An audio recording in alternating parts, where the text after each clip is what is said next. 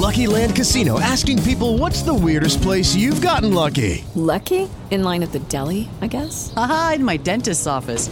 More than once, actually. Do I have to say? Yes, you do. In the car before my kids' PTA meeting. Really? Yes. Excuse me, what's the weirdest place you've gotten lucky? I never win and tell. Well, there you have it. You can get lucky anywhere playing at LuckyLandSlots.com. Play for free right now. Are you feeling lucky? No purchase necessary. Void where prohibited by law. 18 plus. Terms and conditions apply. See website for details. This week's episode nine is actually going to gear you up for the questions to ask whether you're a parent and actually they can apply to you being an educator wanting to support your language based learning difference students. So if this is uh, something that resonates with you stay tuned and we're going to delve into these questions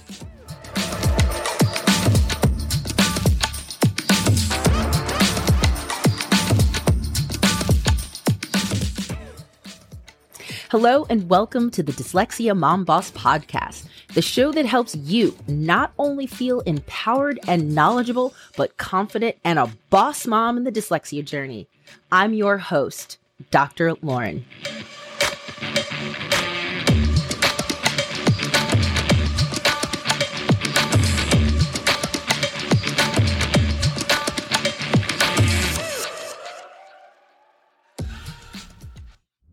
All right, so welcome back to episode nine of the Dyslexia Mom Boss podcast.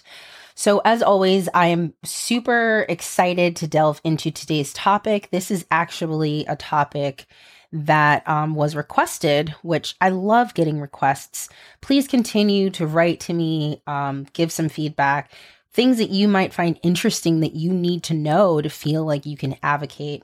Um, before I delve into today's episode, I w- definitely want to point, touch on the fact that last week I discussed the difference between specialized private schools versus public school. Now, within that topic, I did delve into specialized private schools versus private schools because that is definitely an area that some parents don't understand the difference. And, um, if that's something that you really need to figure out, if that works for you and your family, and you're on that journey of trying to figure out what works best for your child and their needs, definitely go back and listen to episode eight. But this week, I am going to really have us focus on five major questions.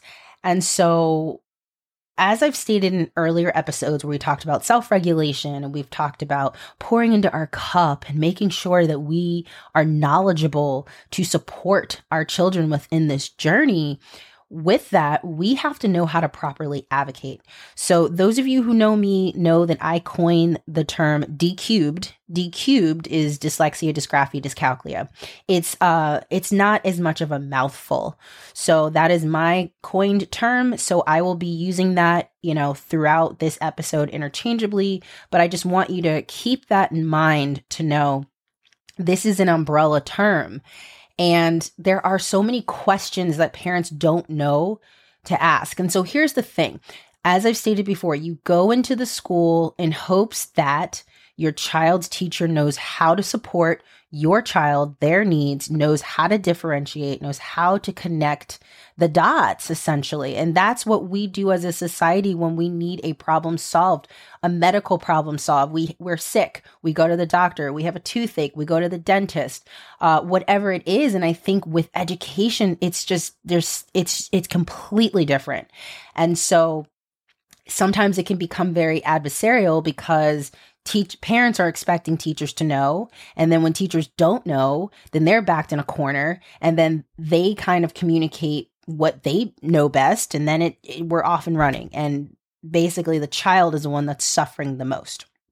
And we've seen this you know where special education lawyers come in advocates come to the iep meeting. It might get as far as it goes to due process. And i mean it's just why does it have to Why does it have to be that way, right?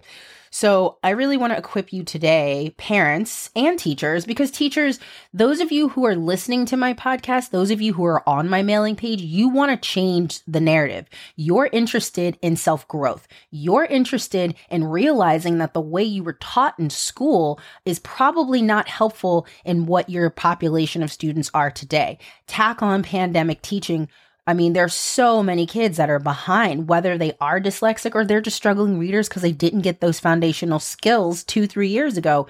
These questions are for you as well to know, hey, I think that your child may be struggling with X why don't you ask these questions at the IEP meeting? I mean, you can be that advocate for parents as well to give them the voice because then they know that you're partnering. And remember, I look at this as a partnership.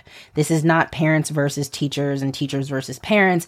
I speak to that because I wear both hats. So, let's delve right into these questions. So, five questions that parents and educators can ask to start that conversation about advocating for the D cubed. Remember, dyslexia, dyscalculia, dysgraphia. All right, so the first question is something that I get a lot too. So, how is the term specific learning disability different from a term like dyslexia? Now, SLD is one of the 13 categories in IDEA, the Individuals Disability Education Act. So think of it as there are all of these categories. Within the category, there are subcategories. So when you have a child that has SLD, specific learning disability, on an IEP, it's that's legal, that's appropriate. You can put that there. But you have to take it a step further. Why are we not explaining what that is? that can be a plethora of reasons. It could be the school district's policy. It could be the school doesn't want to put it there. It could be that if we state SLD with the primary disability being dyslexia, that means that it's put in a legal document that now our teachers need to know how to screen, how to intervene, how to teach, how to differentiate to this specific learner. And the bottom line is we know that teacher prep, prep programs do not prepare our teachers to know how to teach our DCube students. So from my experience at the IEP table, keeping SLD is a safety net. And being an experienced special educator working in specialized private schools, when I would see that, I would say, I think this this child actually might have dyscalculia. Why is that not on the IEP? So that's different from dyslexia because dyslexia is a more specific learning disability that falls under SLD. And as I said, some school districts may not either feel comfortable putting that on the IEP or they may not want to or maybe they just don't know. And I know things have shifted and changed in the last two years. Um, I left the public school system four years ago, so I know that my county, when I left, they were shifting to put um, dyslexia on the IEP because there were so many parents that were angry about it. So that is question number one. As a parent, go into a meeting, talk to a teacher. How is the term SLD different from a term like dyslexia? Now, here's another catch 22 you may know that answer. You may be testing that teacher or that special educator. And I think that's perfectly fine because that shows that you're knowledgeable. Just remember to, to have your self regulation tools and strategies. Um, understand your triggers, understand where where you're coming from and what your intent is. So if your intent is to trap a, a special educator to attack them, remember uh, managing emotions in IEP meetings. Well, that's not, that's that we're not coming from a partnership lens. We're coming from an adversarial lens of I'm gonna gotcha. Like this isn't a gotcha. Remember, keep your eyes on the prize. We are focusing on making sure our children get what they need. Okay. So I think it's okay to have it as a quote quiz. Let's see if the special educator knows the difference. And if not, use that as an opportunity to educate. And I think that's again, where we need to move the needle. All right. Question two Can a school identify a specific learning disability and then use terms like D cubed in its evaluation? The short answer is yes. And I got to tell you, you know, for the longest time, I was like, no, they can't. Um, they can't and, and and I kept questioning myself like but why can't they? And I think a lot of it truly is it's a poor reflection on the school district. If they um are putting that there and they don't have teachers that can provide these interventions then that makes them not look as credible or it makes them not look as um you know let's just say as wealthy as they're as they're putting out or whatever it is. I'm thinking of big school districts. Like my county was a big school district. So the short answer is yes. School psychologists and other specialized instructional support personnel, in collaboration with the parents and the educators, they can use a comprehensive evaluation that can state here is the specific learning disability, but here is the actual root of that learning disability. Here's the bottom line, guys we can't solve a problem if we don't know the root cause. So if we're slapping SLD on an IEP or a 504, depending on how your school district works, and again, I'm speaking from the lens of public school.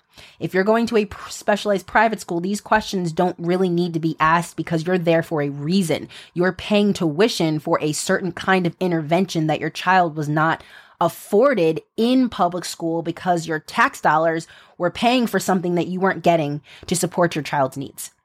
I digress. I, I went on a tangent on that, but I, I feel like it was a necessary tangent. But how do we solve a problem if we just have SLD? So then it's a shot in the dark. So then when we get to our secondary students, um, I always use examples with our second with secondary students, and I think a lot of it is because I saw a lot of holes and gaps. By the time kids got to seventh and eighth grade, it's like, what's going on here? Why can't they write? What's going on here? What's up with their reading comprehension? What's going on here? They're they're functioning at a second grade math level. Like, call it what it is. Call a spade a spade. Call, there's an elephant in the room here. Are we just going to ignore it? Or are we just going to keep passing them along? Not okay.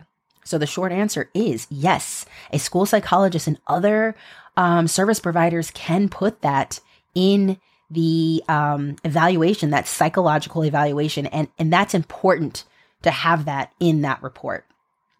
Question three: Can terms like D cubed, dyslexia, dysgraphia, dyscalculia be used in a child's evaluation in IEP? Again, yes. Specific terms can only help the child's learning disability to know their strengths and needs right? And so I say disability, I want to I want to put a caveat in there. Some folks get really really bothered, hot and bothered with the word disability, and I respect that. While some folks get really really upset when they hear invisible disability, and then some folks just like learning difference.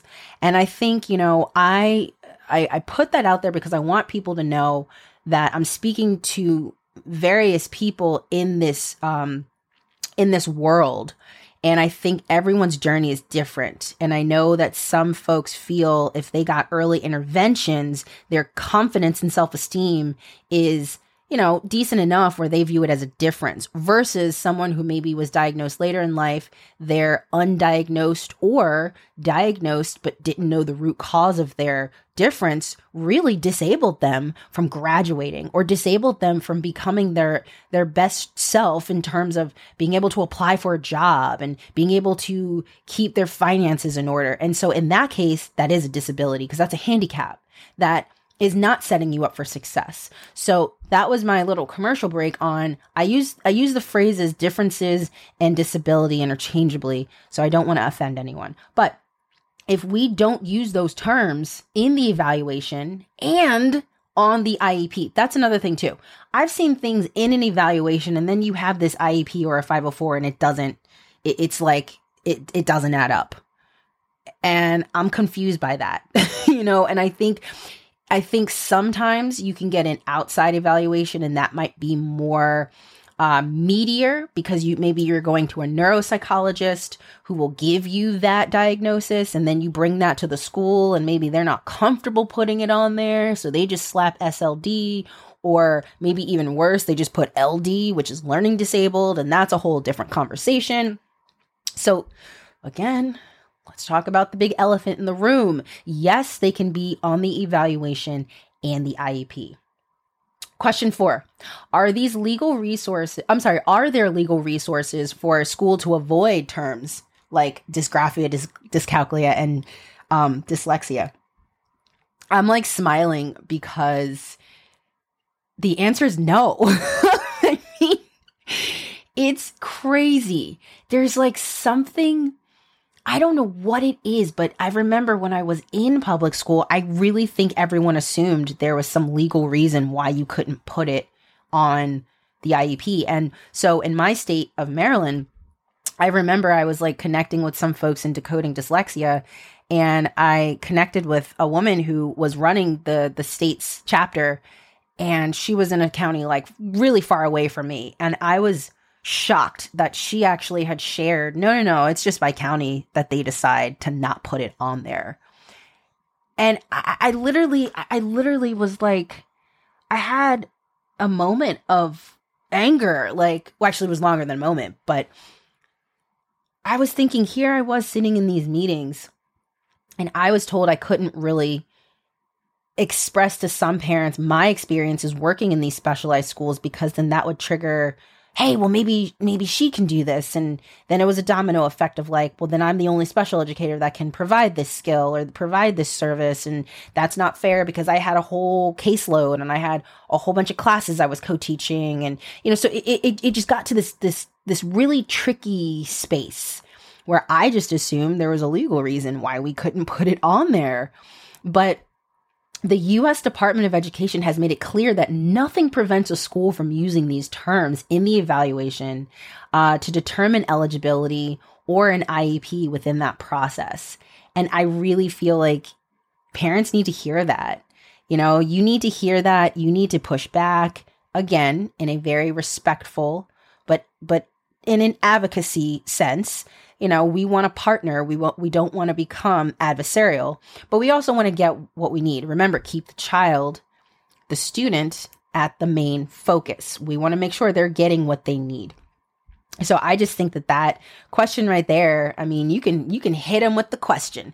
Hey, are there legal reasons why you guys will not put this term in the IEP. And then you can just circle back and say, well, the Department of Education made it clear that there's nothing preventing it. So can you please tell me why?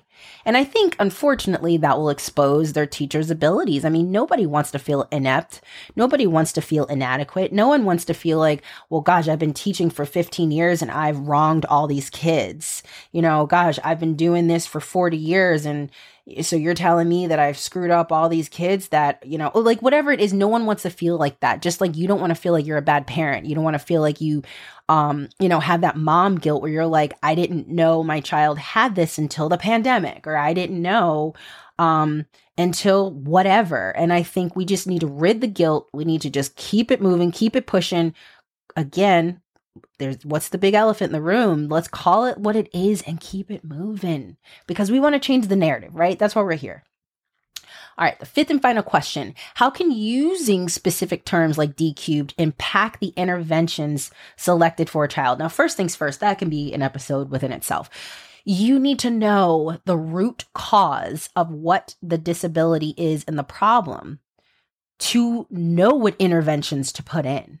So if you have a child who is severely dyslexic, um, and then let's say that math is a weak point, but they can still do on grade level math, but might need extra time. Why are you going to give them um, a, a, modified version of the math curriculum when that's fine? You need to know what the problem is and where the data lies and where the discrepancies are and where are their lows and their highs and all that. And then that's when you create the appropriate intervention. The thing that frustrates teachers and parents the most is we're not calling it what it is and we don't have the right systems put in to support the child.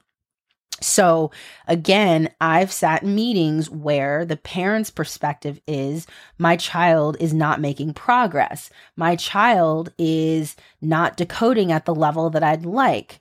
And then you have, let's say, the reading specialist, and they're like, oh no, they're on grade level. They were comprehending and doing this, and my data supports that. And it's like, we're yelling at each other at this table because we're not seeing eye to eye.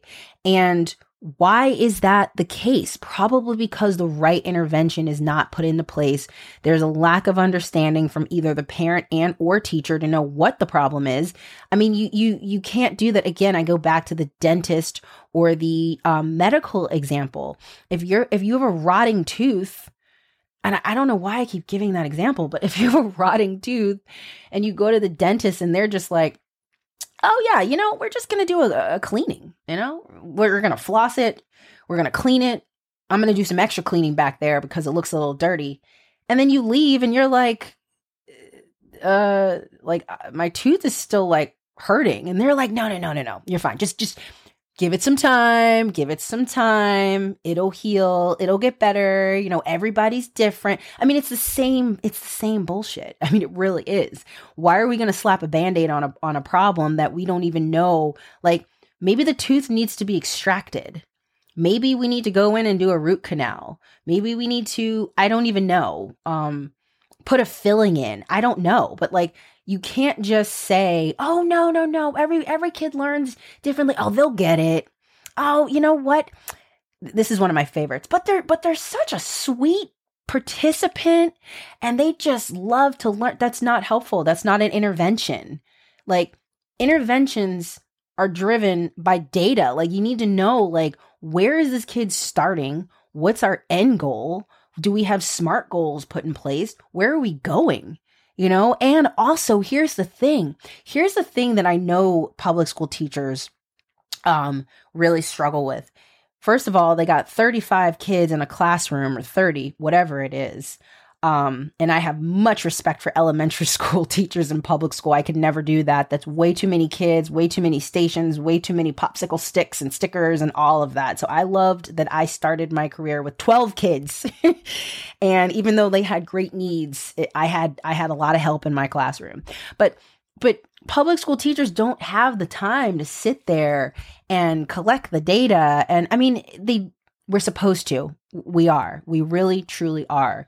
But if we're not doing it in a way where we can check daily on a child's progress, you know what happens? If we look at the MTSS approach, then that child might stay in tier 3 for for the whole school year well, that's a problem. That means the intervention's not working. And it, instead of blaming the child or instead of, you know, saying, well, we need to keep these IEP goals on here for another year because they're not making progress, we have to look at where that intervention is and how we can get the child to like, you know, for it to stick. And I think that's the exhausting part for public school teachers and I absolutely absolutely understand that. But to to conclude this question, it's really important at the end of the day to use those specific terms so you can actually get an understanding of what that intervention is that you're looking for for that student. So, with that being said, those are the five questions that parents can ask. So, I'm going to um, summarize them really quickly. How is the term SLD different from dyslexia? That was question one that we delved into. Question two Can a school identify an SLD and then use the terms D cubed in its evaluation? That's a really good question. Question three Can terms like dyslexia, dysgraphia, and dyscalculia, D cubed, be useful in a child's IEP and evaluation? Can are there legal reasons? Question four Are there legal reasons to avoid these D cubed terms? And the last and fifth final question is How can using these specific D cubed terms impact the intervention selected for a child? So, I want you to go back and re listen to this episode. Um, if you need to jot those questions down, I want you to go into the school year um, if you're listening to this, this is mid August. I want you to go into the school year feeling like a boss, knowing what questions to ask, feeling like you can support your child, and that you can walk into this being um, a partnership with your child's teacher. So, with that being said, we are um, at the end of the episode. I hope that you enjoyed this one. I know this was one that um, a mom asked for how do we advocate for our our children you know? And i think that that is a valid question. So next week we are going to talk about how to approach the iep in 504 meetings. Why is it always a fight? Why does it have to be a fight? So um, previous episodes, I talk about managing emotions in the IEP meetings. Now, you all want to know how do you approach it. And I think that that is a topic that I cannot wait to explore. So, as usual, please be sure to follow me on Instagram at the Dr. Lauren. Um, at the Dr. Lauren. I was about to put in my email address. I'm so used to saying that. Um, so follow me on Instagram. Be sure to um, get on my mailing list um, for any you know trainings or information, newsletters, things of that nature. And be sure to subscribe, like, and share this podcast with anybody that you think might find it helpful. I will see you all next week.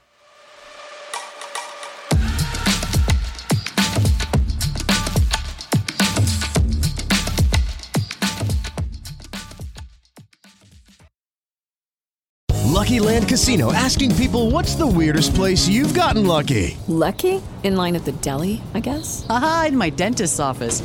More than once, actually. Do I have to say? Yes, you do. In the car before my kids' PTA meeting. Really? Yes. Excuse me, what's the weirdest place you've gotten lucky? I never win and tell. Well, there you have it. You can get lucky anywhere playing at LuckyLandSlots.com. Play for free right now. Are you feeling lucky? No purchase necessary. Void where prohibited by law. 18 plus. Terms and conditions apply. See website for details.